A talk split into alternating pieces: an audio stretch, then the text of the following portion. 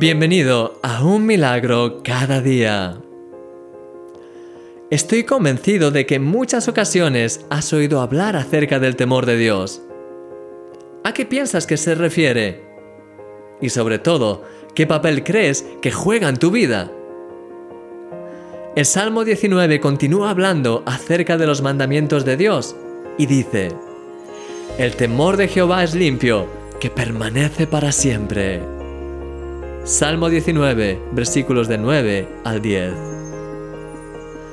Déjame que te ponga un ejemplo para analizar este concepto de una manera más práctica. La primera persona tiene una actitud bastante crítica. En sus momentos de oración suele en varias ocasiones quejarse a Dios de por qué no le ha contestado aún a sus oraciones. Tiene reacciones fuertes, hace comentarios con doble sentido critica fácilmente. Cae en varios pecados, pero suele justificarse al decir que todo el mundo tiene fallos. Parece que, para ella, Dios es una ayuda para la vida, un apoyo para seguir adelante en el día a día y finalmente llegar al cielo. El cielo será ese lugar precioso en el que podrá disfrutar por fin de la vida. La segunda persona por el contrario, tiene momentos de oración más profundos en los que abre su corazón a Dios. Para ella, Jesús es todo y no quiere ofenderle. No justifica sus pecados, sino que está atenta para discernirlos y se esfuerza por apartarlos de su vida.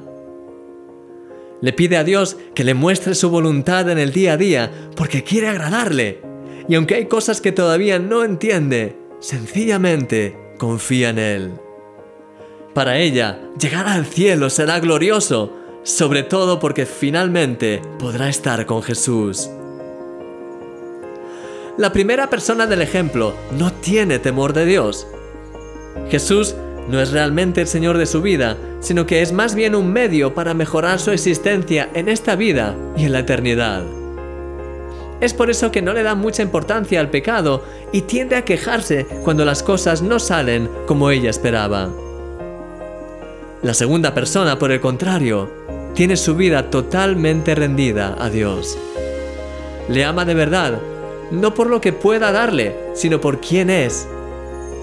Desea tener una relación real con Él y agradarle en todos los detalles de su vida. Es el ejemplo perfecto de alguien que teme a Dios, que no soportaría la idea de ofenderle y de estar separado de Él.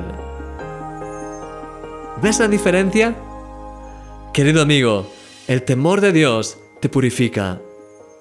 Que en este día puedas renovar conmigo tu temor por Dios y limpiar tus motivaciones si por alguna casualidad te has ido apartando del camino. Oro por ti, por un corazón cada vez más limpio y más lleno de la presencia de Dios, tal y como dice en Mateo 5, versículo 8. Te llevo en mi corazón y nunca lo olvides, eres un milagro. Y yo soy tu amigo, Christian Misch.